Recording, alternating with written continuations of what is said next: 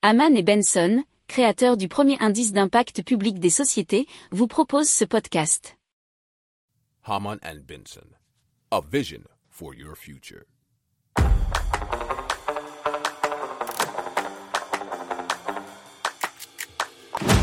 Économie, tech et innovation, hydrogène, énergie. Le journal des stratèges. Présenté par Boris Kahl. Bonjour à tous et bienvenue dans le journal des stratèges consacré aujourd'hui aux énergies. On va vous parler de chaleur fatale, on va vous parler de biogaz dans le Tarn, d'énormes gisements de, gaz lorrain et on va vous parler aussi du CEA, de GERDF qui font bah, du gaz renouvelable et aussi d'une pénurie de métaux à venir en Europe, ce qui va poser peut-être un petit problème dans la transition énergétique. Vous écoutez le journal des stratèges numéro 238 et ça commence, eh bien, maintenant.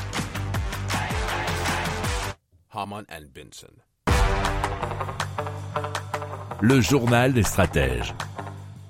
Et donc on commence tout de suite euh, avec de la technologie qui est lié à l'énergie de la chaleur fatale. Alors c'est euh, la société Ecotech Ceram qui entend valoriser la chaleur fatale comprise entre 200 et 1000 degrés Celsius et qui est produite par des processus industriels, nous dit un article de révolutionénergétique.com. Alors ils ont modélisé un conteneur thermique isolé qui est appelé EcoStock et qui est fabriqué à partir de briques de céramique dans lequel l'air ou les fumées chaudes sont insufflées. Alors l'intérêt de ce composant, c'est qu'il capte la chaleur pour la stocker et ensuite la restituer. Alors selon Ecotech Ceram, le temps de retour énergétique de son innovation est de 3 mois. Alors ce procédé, c'est ça qui est central et c'est l'idée donc qu'il faut retenir, permet de conserver la chaleur et ensuite de la restituer en énergie décarbonée au fur et à mesure des besoins. Et vous savez que si vous suivez le journal des stratèges et plus particulièrement si vous êtes euh, fan d'énergie, que ce qui est très important, c'est le stockage d'énergie puisque c'est ce qui est le plus compliqué en ce moment à réaliser.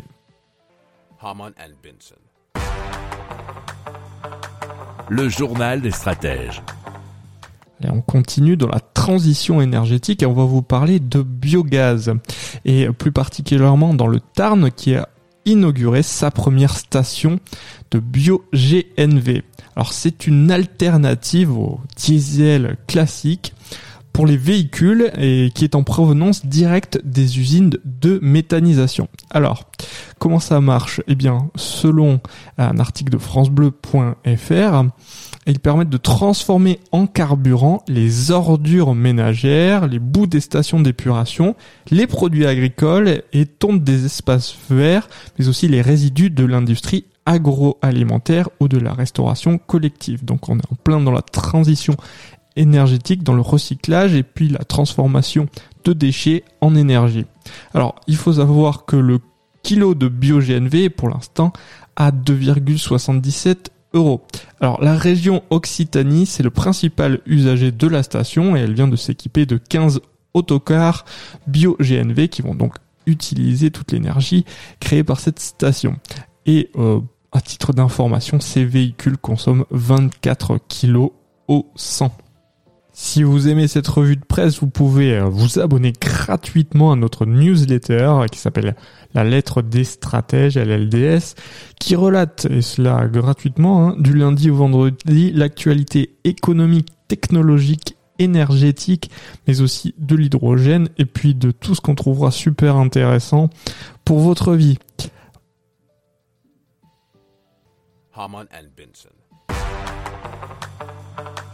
Le journal des stratèges. Alors comme vous le savez, bien sûr, les, euh, le conflit avec la Russie a causé des problèmes énergétiques, plus particulièrement d'approvisionnement énergétique, que ce soit en pétrole, mais aussi en gaz. Et euh, il faut savoir que en France, il existe apparemment un euh, gisement en, Lorraine et que il se trouve dans l'ancien bassin houillé de l'Est mosellan et euh, dans des profondeurs de veines de charbon inexploitées, nous dit leséchos.fr. Et donc la française de l'énergie attend une réponse à la demande de concession qu'elle a déposée fin 2018 sur la base d'un gisement attesté de 6,7 milliards de mètres cubes. Donc ce n'est pas rien.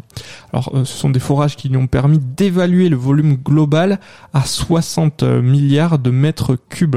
C'est ce qui est l'équivalent de 10 ans de la consommation de gaz en France.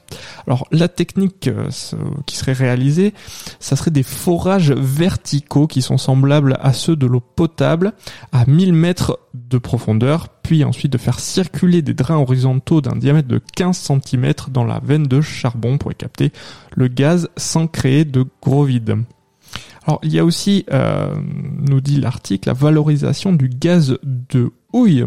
Et c'est Gazonor qui exploite 70 euh, millions de mètres cubes de gaz dans l'ancien bassin minier des Hauts-de-France et 6 millions de mètres cubes en Wallonie.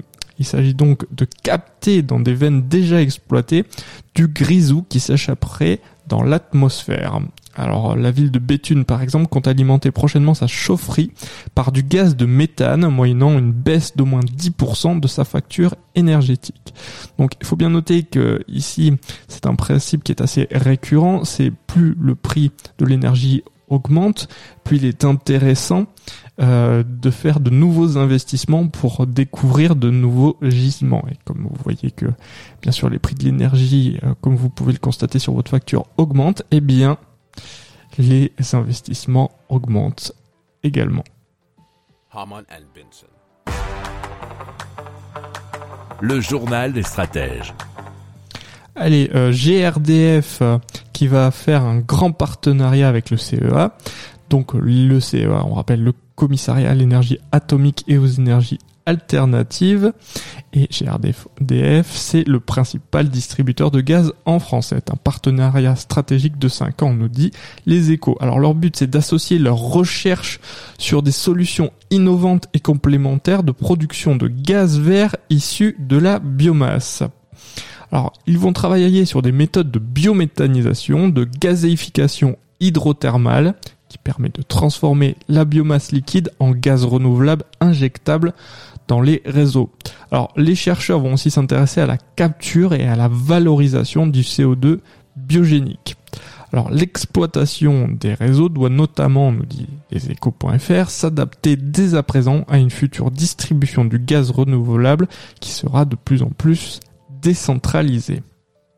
Si vous aimez cette revue de presse, vous pouvez euh, vous abonner gratuitement à notre newsletter euh, qui s'appelle La lettre des stratèges, LLDS, qui relate, et cela gratuitement, hein, du lundi au vendredi, l'actualité économique, technologique, énergétique, mais aussi de l'hydrogène, et puis de tout ce qu'on trouvera super intéressant pour votre vie.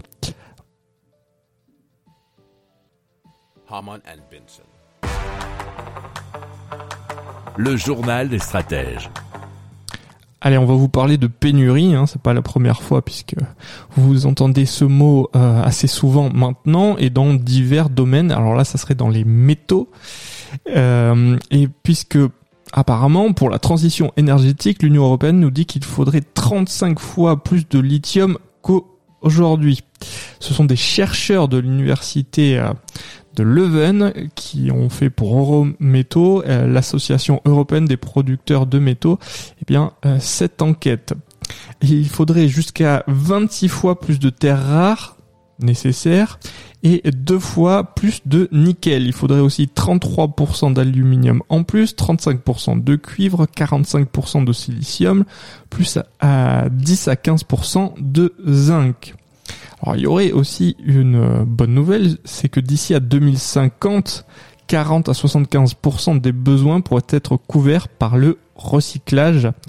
Mais pour cela, il faut que l'Europe investisse assez rapidement dans des infrastructures et relève les taux de recyclage obligatoires, nous dit la même enquête. Alors, euh, dans l'intervalle, hein, donc 2050, c'est pas tout de suite quand même, on s'expose à des manques critiques sur les 15 prochaines années. Donc on risque des ruptures ou des hausses de prix pouvant ralentir la transition énergétique. Alors le territoire européen pourrait aussi couvrir 5% à 55% de ses besoins de 2030. Hein. Vous voyez que la fourchette est quand même assez épaisse.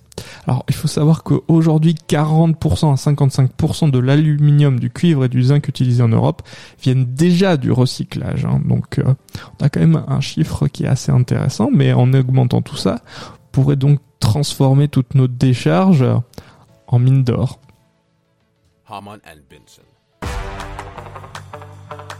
Le journal des stratèges.